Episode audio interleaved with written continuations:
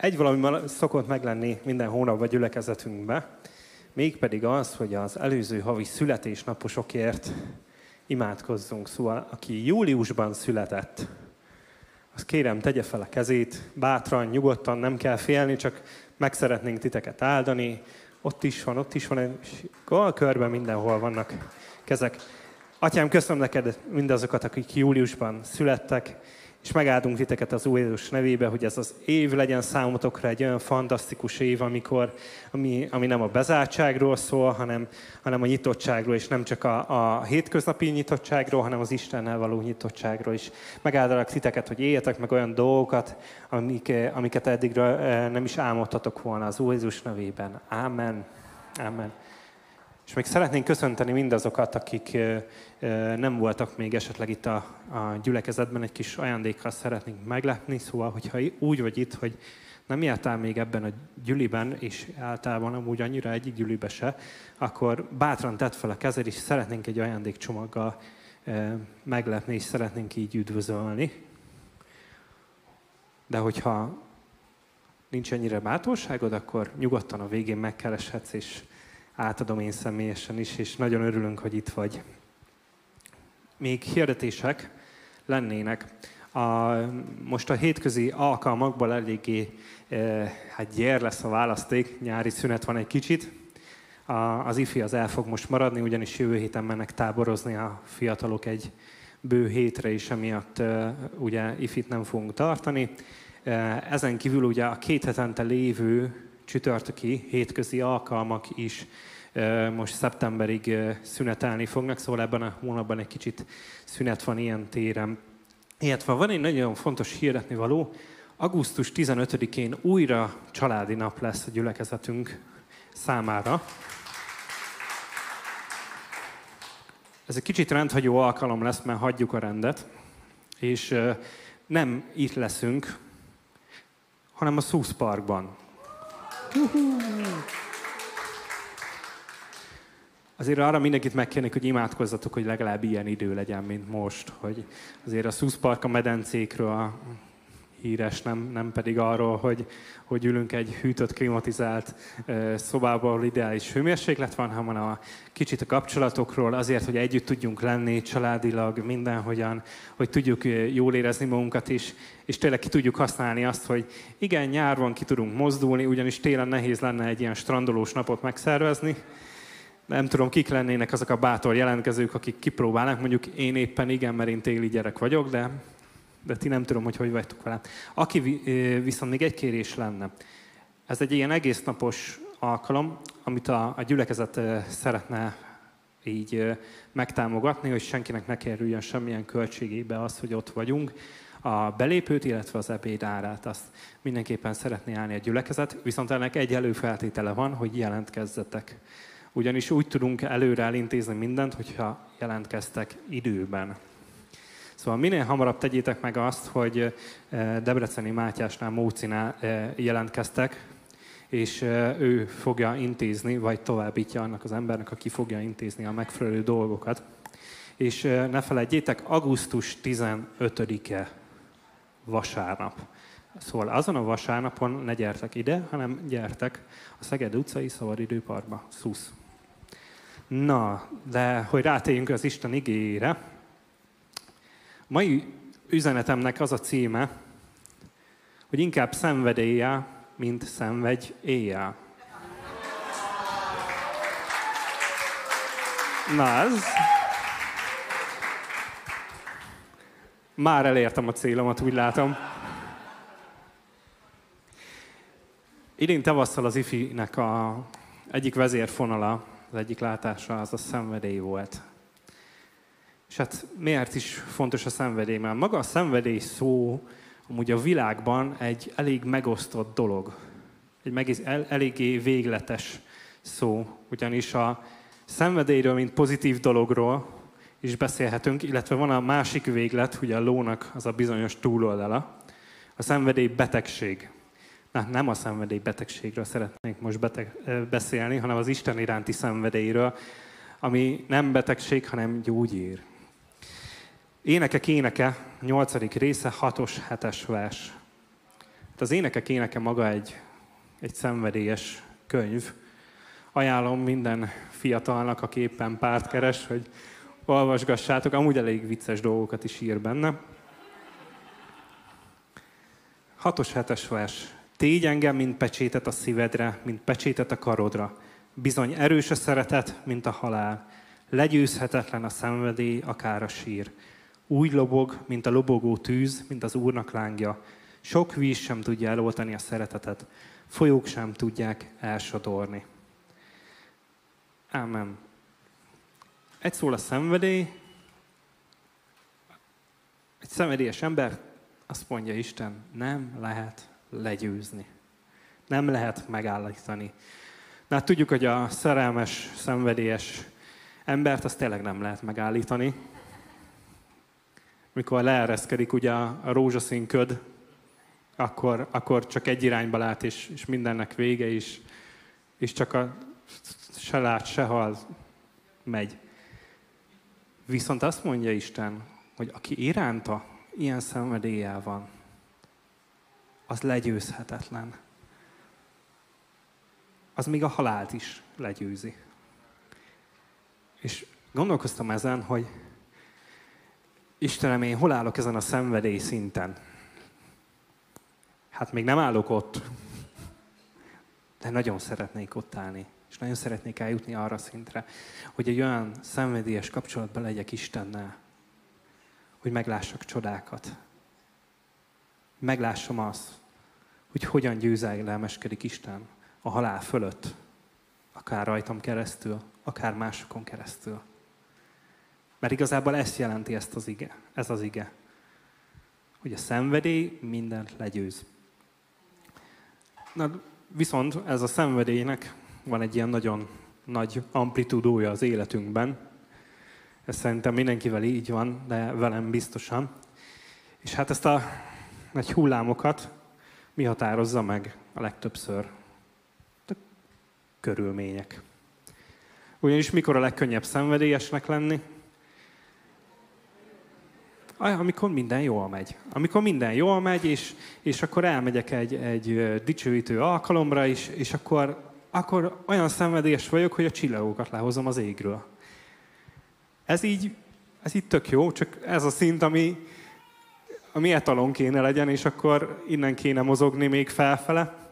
És ez tök jó. És tök jó az, hogy, hogy amikor itt vagyunk, és eljövünk egy Isten tiszteletre, eljövünk egy dicsőítő alkalomra, akkor tudjuk Isten dicsőíteni, és tudjuk Isten szenvedélyesen dicsőíteni, és akkor általában szokott is mozdulni valami. Nem tudom, ti hogy vagytok, de bennem olyankor mindig átfordul valami. Viszont mikor nehéz szenvedélyesnek lenni?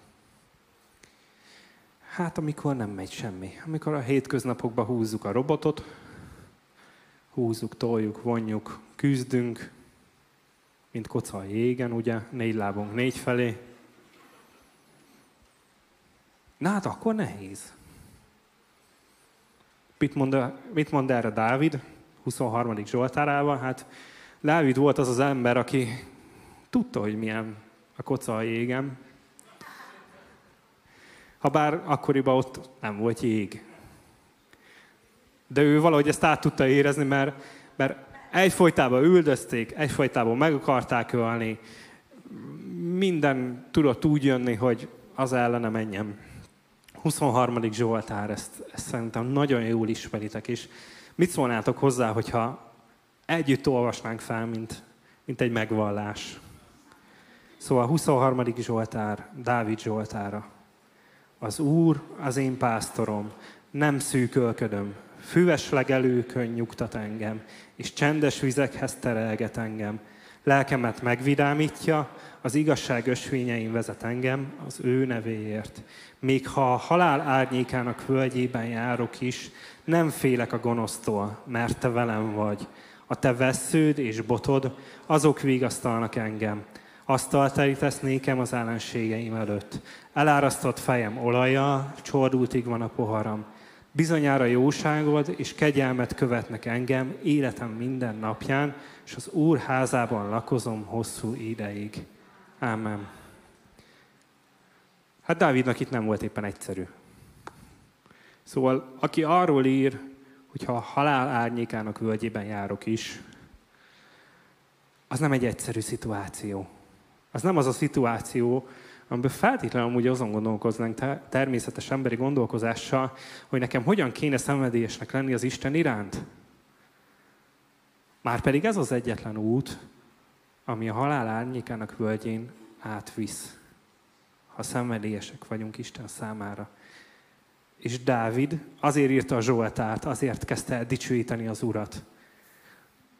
Mert egyszerűen Isten volt a szívébe. Az volt vele, hogy Isten ott lesz velem. Bizonyára jóságod és kegyelmet követnek engem életem minden napján. Ez volt benne Dávidban. Ez volt az ő szenvedélyének a motorja. Ez volt az ő szenvedélyének a, az üzemanyagja, amit tüzelte. És nem számította azt, hogy éppen hányan akarták megölni, hogyan vették körbe. Egyszerűen úgy volt vele, nem érdekel semmi. Megállok és dicsőítek. És írok Istennek egy dicsőítést. Amivel, ha megnézzük, utána évezredeken keresztül az emberek azt mondták, hogy ez az az ige, ami engem megtartott. Ami egy olyan pillanatba készült, amit nem szeretnénk átélni. De nem tudom, ti hogy vagytok vele, én nem szeretném, hogyha engem üldöznének, hogy meg akarnak ölni. Nem, nem vonz valahogy úgy. Az, hogy szenvedésen dicsérjem Istent, és szenvedésen legyek Isten felé, az annál inkább. És igazából a nehéz időkben lévő szenvedély, az mindig változást hoz.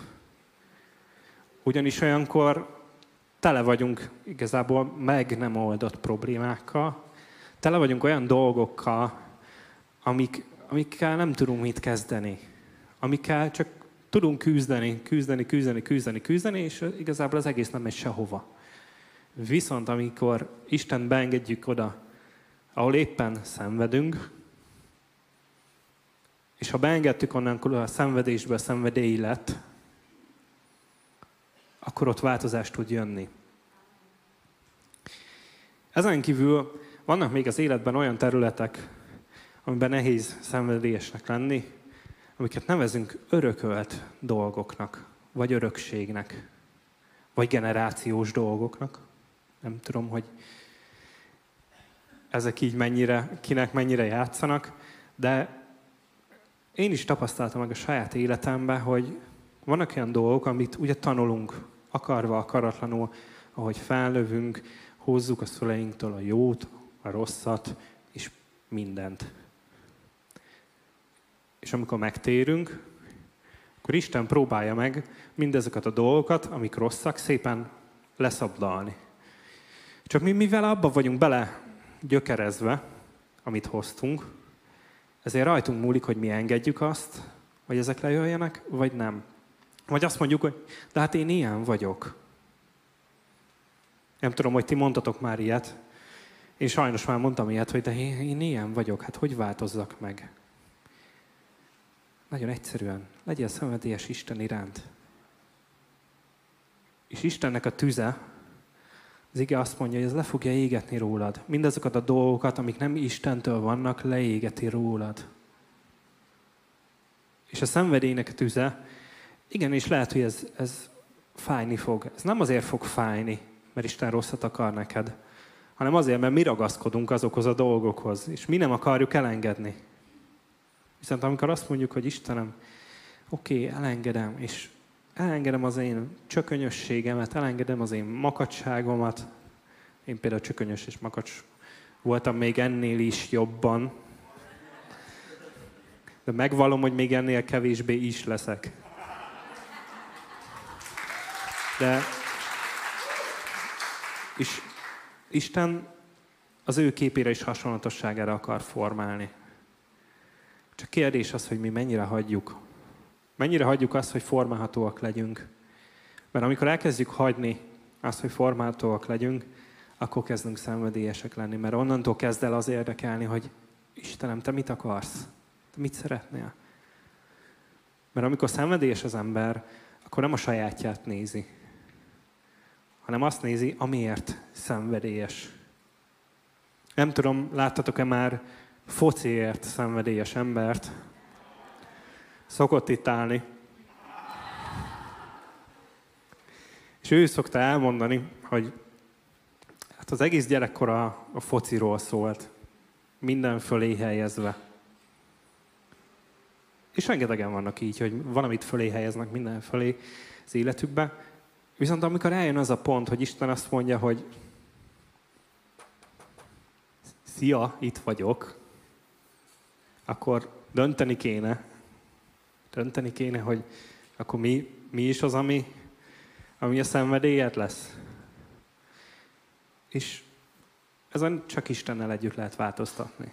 Csak úgy lehet változtatni, ha én azt mondom, hogy én képlékeny akarok lenni. Hogy én hajlandó vagyok a változásra. És hajlandó vagyok arra, hogy ha Isten azt mondja, hogy jobbra menjél, akkor jobbra megyek. És lehet, hogy ezerszer mentem balra, de most jobbra fogok menni, mert Isten azt mondta. És nem számít az, hogy környezetemben mit mondanak, én akkor is arra fogok menni makacsul és csökönyösen, csak viszont szent makacsággal és szent csökönyösséggel. Illetve említettem már Jákobot, mint örökölt dolgok. Hát Jákob az életbe hát nem indult nagyon jó lapokkal. Nem ő volt az első szülött.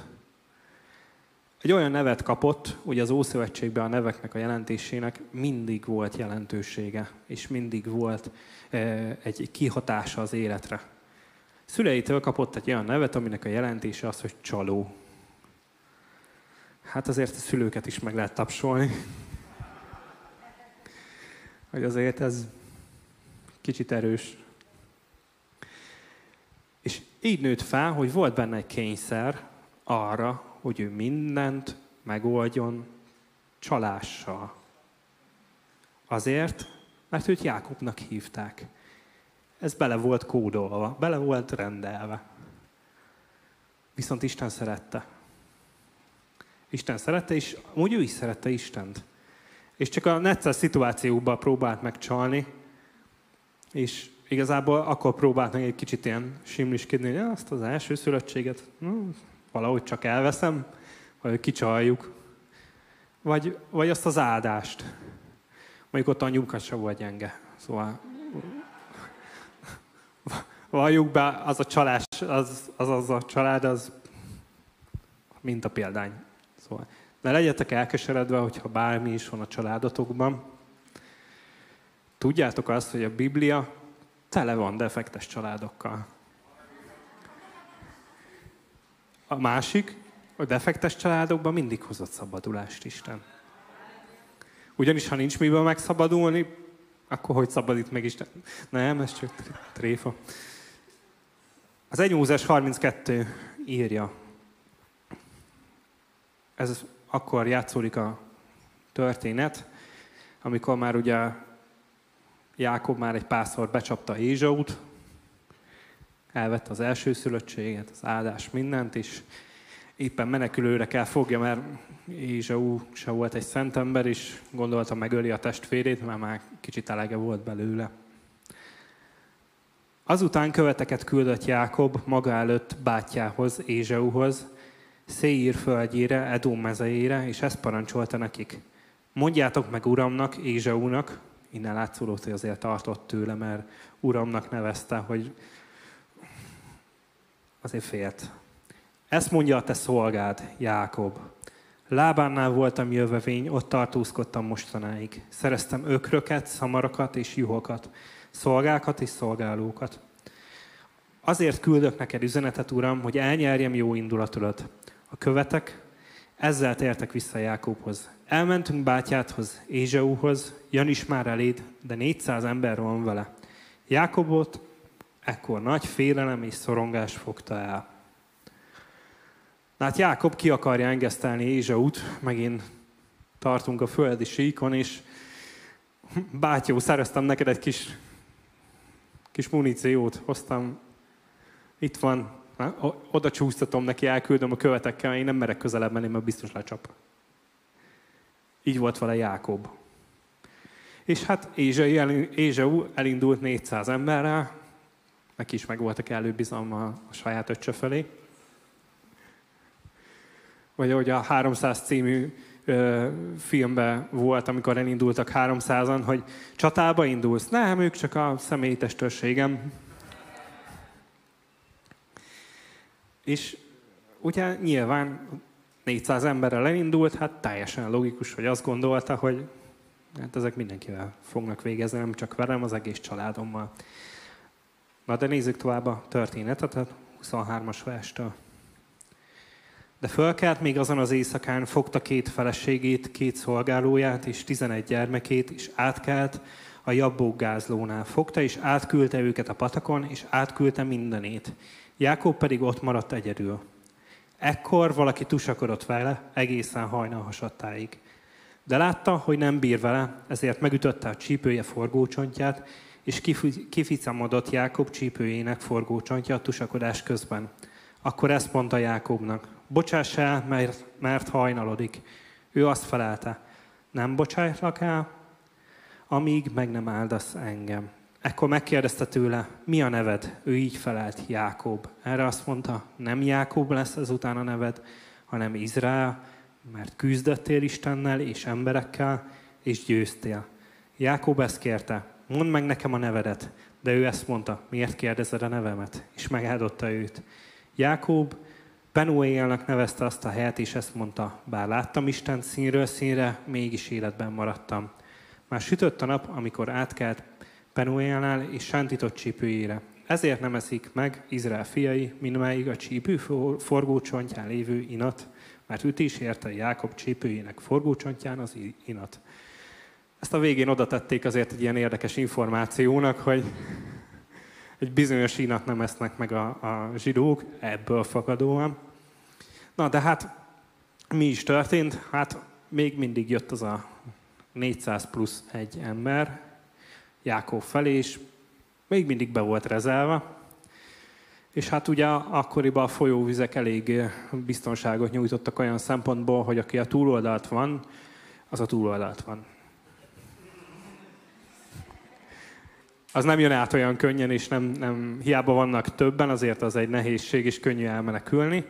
És hát Jákob, mint jó családfő, a családját menekítette.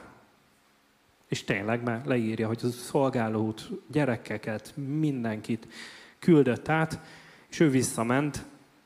Mondjuk azt nem értettem egy pillanatra, hogy miért, mert ha már mindenki átment, akkor ő miért ment vissza gondolom körbenézem, hogy ott hagytak el valamit, mert hát igazi zsidó fiú volt, aki az utolsó fűszálat is átgondolta, hogy azt ott hagyjuk-e.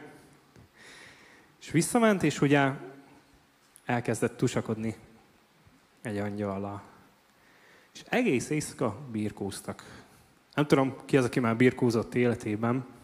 Én fiúiskolába jártam, szóval én, én rendszeresen ebből, ebből állt ki a órák előtt, alatt, közben, után rész. Hát azért egy egész éjszakás, az, az kemény. Az, az fárasztó. Azt nem lehet csak úgy, hogy gyere, birkózzunk. Jákob szenvedélyes volt. Jákob nem, nem egy ilyen félváról vette a dolgot. És szerintem az első pillanatok felismerte azt, hogy kivel birkózik. Az első pillanatok ez a felismerte azt, hogy ez nem csak egy random ember, aki meg akarja őt támadni, mert akkor biztos, hogy kardot rántott volna. Mert ha menekülsz az életedért és meg akarnak ölni, akkor biztos, hogy ott volt az oldalán a kard. És nem azt olvassuk, hogy amint elkezdett vele tusakodni, kardot rántott, lecsapta először az egyik fülét, másik fülét, és akkor darabolta tovább. Nem. Ő fogta ez a tusakodás, ez, ez számomra egy kicsit olyan, hogy fogta, nem hagyta, hogy elmenjen. És ugye a végén is ezt olvassuk, hogy hát Jákob most visszakapta azt, a, azt az Ézsau ellen elkövetett csalásokat. Az angyal is tudta, mint amikor a Terminátor végigméri, hogy mi a gyenge pontja, leszkenneli, és akkor megvan. És kibillentette a csípőjét, ami amúgy nem egy vicces dolog. És végül is visszakapta Jákob azt a csalást, és ő nem csalt. Jákob ez alatt a küzdelem alatt tisztességesen, szenvedéllyel, tüzesen harcolt. Egész éjszaka. És utána is mi volt? Jákob, engedj már el, már kezdtem unni. Egész éjszaka itt rángattál. Így, így ez, most nem kéne már engedni? Nem, nem, még nem áldasz meg. És nem az volt a lényeg, hogy tedd vissza a csípőmet, mert én szerintem sírva fetrengtem volna, hogy rak vissza, légy rak vissza a csípőmet. Légy meghalok, úgy fáj. Mert nem, nem vicces, ha bármink is kiugrik. De Jákob nem. Benne ott volt az a szenvedély, hogy akkor is áldjál meg. Istenem, akkor is téged akarlak. Ha épp a fájdalomtól se látok, se hallok, akkor is áldjál meg. És nem volt könnyű helyzetben. Menekült, épp azzal kellett foglalkozni, hogy a családját elmenekítse, azzal kellett foglalkozni, hogy túlélje. És szerintem az, hogy a családját áttelepítette is már egy olyan fárasztó és olyan idegörlő dolog volt, ami Jákobnak igazából szerintem kivette az erejét. És így is olyan szenvedélyes volt Isten iránt, hogy azt mondta, hogy nem számít. Egész éjszaka, ha kell, ott vagyok, megküzdök azért, hogy Isten megáldjon. És ez a szenvedély, amikor nem adjuk fel. Ez a szenvedély, amikor minden összeomlik körülöttünk, és azt mondjuk, hogy Istenem, akkor is áldjál meg. Akkor is áldjál meg, hogyha már járni nem bírok. És én akkor is küzdeni fogok. És kapta az új nevet, hogy küzdöttél Istennel és emberekkel. És mikor Jákob szabályszerűen harcolt, és megküzdötte a saját dolgát szenvedélyesen, akkor a szenved éjjelből lett egy áldás. Kapott egy új nevet, és amikor odaért Ézsau a 400 security akkor nem csata jött, hanem megölelte az ő öccsét, és megbocsájtott. És mindez szerintem nem azon múlott, hogy Ézsauval mi történt azon az úton, míg odaért azzal a 400 emberrel, hanem mindez akkor dölt el, amikor szenvedélyes volt Jákob. És utána szerintem Isten megérintette Ézsau szívét, és elmondta neki, hogy most már ne hívd Jákobnak, mert most már nem egy csaló. Most már az az ember, akit megáldottam. És onnantól kezdve nem olvassuk a további sztorikba, hogy bármikor, bármelyikük is meg akarta volna ölni a másikat. Nem olvassuk azt, hogy bár Jákob újra be akarta volna csapni Ézsaut. Onnantól kezdve áldás volt az életükön. És mondhatjuk azt a saját életünkbe is, hogy de hát én ezt hoztam. Ezt hoztam magammal. Mert nekem ez a nevem. Mert, mert nekem ilyen, ilyen gyerekkorom volt. Oké. Okay. Akkor vidd Isten elé. Ha kell, tusakodj azzal az angyallal egész éjszaka. De addig ne engedj abból, amíg Isten meg nem áld. Ragaszkodj, ragad meg Istent. Ragad meg Isten szenvedéllyel, és ne engedd el, bármilyen probléma jön, bármi olyan dolog jön, ami az életedre is törne. És ez nem csak fizikálisan, ez szellemileg is. Ugyanis a legtöbb ember nem a fizikális dolgokba pusztul el. A legtöbb betegség, pont Mikivel beszéltük a héten, hogy néztünk erről egy különböző dolgokat, és hogy a legtöbb betegség nem fizikai alapú, hanem szellemi alapú. A depresszió, a sérülések, az örökölt dolgok, a bántalmazások. Viszont mindezekből Isten tud szabadulást adni. és ő tud egyedül szabadulást adni. És ha szenvedélyesek kezdünk Isten iránt lenni, akkor ő ezeket a dolgokat kiveszi a mi életünkből, és a szenvedélynek a tüze leégeti a mi életünkről. És onnantól nem Jákobnak, nem csalónak fognak hívni, hanem annak az embernek, aki megküzdötte. Ami nem egy könnyű dolog a küzdelem, nem egy olyan dolog, ami, ami e, sérülések nélkül lehet. Már utána is látjuk, hogy Jákob úgy ment vissza a családjához, hogy kiment a csípőm. Nem. Küzd, meg kell néha küzdeni, viszont ragaszkodni kell ahhoz, hogy Istenem áldjál meg. Nem engedlek el addig. És ez az a szenvedély, hogy ragaszkodunk Istenhez. Bármilyen körülmény jön, bármi is ki akar minket billenteni. Bárki bármit is mondjon, és bárki bárhogyan is akarjon eltaposni. Te tudd azt mondani, hogy nem, én itt fogok megállni azért, mert azt akarom, hogy Isten megáldjon. És lehet, hogy ez nem úgy fog megjelenni a te életedben, hogy, hogy birkóznod kell egy angyalla, még lehet jobb is, mert azért utána a csípőt fájni fog, hanem lehet csak annyi, hogy amikor a legnagyobb zaj van, akkor kell elcsendesedjél. És azt mondanod, hogy Istenem, én eddig küzdöttem az én módomon, eddig menekítettem a dolgaimat úgy, ahogy én tudtam, eddig menekültem, ahogy én tudtam. Elég. Elég a menekülésből. Elég a múlt elől való futástól. Én szeretnék megállni.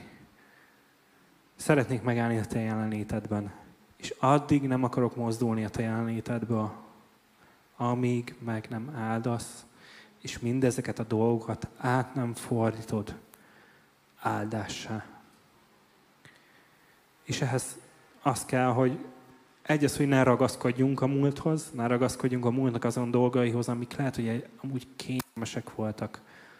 Amik lehet, hogy sokszor elrejtettek. Lehet, hogy sokszor úgy voltunk vele, hogy á, beburkolózok e mögé, mert könnyebb. De Isten nem mindig azt mondja, hogy a könnyebb út a jó út. Viszont lehet, hogy van egy nehezebb út, lehet, hogy van egy olyan út, ami szembe megy a családoddal, lehet szembe megy a barátokkal, lehet szembe megy bármi olyan dologgal, viszont a végén ott az áldás. Ott az, hogy Isten új nevet akar adni. És ez nem azt jelenti, hogy Innentől kezdve mindenkinek be kell menni a kormányhivatalba, időpontot kell foglalni, és akkor egy új nevet kell beíratni a személyi igazolványba. Nem. Mivel ott a névnek az életre való jelentősége volt, az életre kiható jelentése, ezért akkoriban ez azt jelentette, hogy Jákob ott újjászületett. Viszont nekünk nem kell úgy megharcolni, hogy egy angyallal birkózzunk, hogy újjá tudjunk születni. Ugyanis Jézus mind megtette azt, hogy ő megküzdötte helyettünk. Ő megszenvedte helyettünk. Az, hogy nekünk ne kelljen.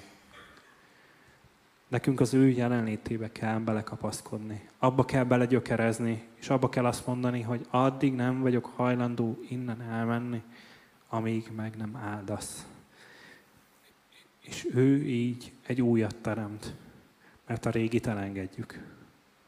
És gyertek, álljunk fel és imádkozzunk. Atyám, köszönöm neked azt, hogy te egy olyan Isten vagy, aki, aki nem a régihez ragaszkodsz. Nem ahhoz ragaszkodsz, hogy milyen hibáink vannak. Nem azt nézed, hogy mit követtünk el,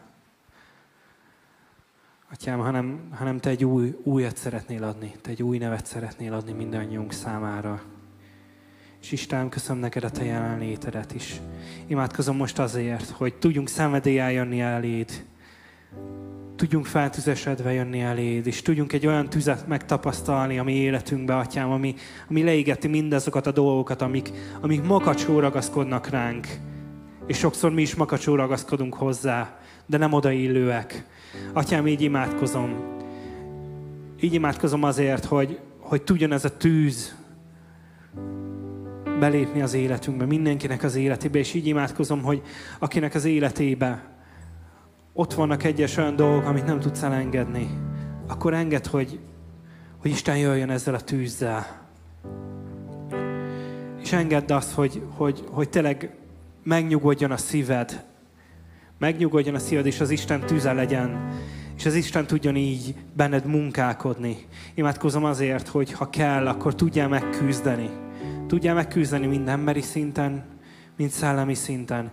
Így megáldalak, hogy, hogy tényleg bárki, aki depresszióval küzd, bárki, aki magányossággal küzd, tudjatok olyan lenni, mint Dávid, aki azt mondja, hogy tudom azt, hogy minden nap ott vagy velem, atyám. Így megáldom mindazokat tényleg, akik, akik elkeseredtek, akik emberekbe csalódtak.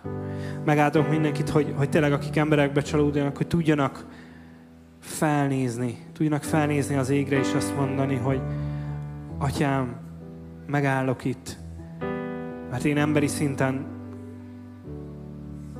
kiégtem, és én szeretném, hogyha te jönnél a tüzeddel, és újra lobbantanád mindazt a régi, azt az első tüzet, ami változást tud hozni az életben. Így imádkozom azért, hogy akinek olyan zajos az élete, hogy nem hallja már azt, hogy, hogy Istenem, te mit szólsz, azt tudjon megállni, tudjon lecsendesedni, tudjon akár, ha, ha kell, akkor, akkor kimozdulni ebből a zajból. És így tudja meghallani a te hangodat, atyám. Így imádkozom, hogy az Istennek a tüze legyen az, ami, ami átformálja az életeket, és nem csak átformálja az életeket, hanem imádkozom azért, hogy, hogy így legyetek egy olyan eszköz Istennek a kezébe, ami, amit az emberek meglátnak, és mint egy lámpás, ott világítsatok a helyeteken. És imádkozom azért, hogy, hogy így, így tudjatok megküzdeni mindazokat, mindazokért a dolgokért, amik, amik lehet, hogy régóta nem változnak. Lehet, hogy régóta konfliktus források, lehet, hogy régóta maga az, hogy, hogy, hogy keresztény vagy konfliktus forrás a családba is. És ezért imádkozom, nem tudom, ki van így a teremben, hogy, hogy tényleg tudj ragaszkodni Istenhez is, és uh, imádkozom azért, hogy nem menekülj, hanem tudjál megállni, és azt mondani, Istenem, én addig nem engedlek el, míg meg nem áldasz, hogy ki tudjak békülni azzal a családtagommal, aki miatt engem üldöz. És így imádkozom, hogy így tudjon egy változás jönni a családokba, atyám. És így imádkozom azért, hogy így tudjon ez a tűz ne csak a gyülekezetben lenni, hanem ezt tudjon szétáradni, atyám. És így tudjon ez a tűz megragadni másokat, és így tudjon átformálni életeket. És atyám, imádkozom, hogyha valaki úgy van itt, hogy, hogy még nem ismeri ezt a tüzet, akkor legyen, legyen, legyen nyitott rá. Legyen nyitott a te jelenlétedre. Legyen arra, hogy arra nyitott, hogy képlékeny legyen. Imádkozom azért, hogy a, a megkeményedett szívekért. Imádkozom azért, atyám, hogy te puhíts fel a megkeményedett szíveket. Az Úr Jézus nevében. Amen.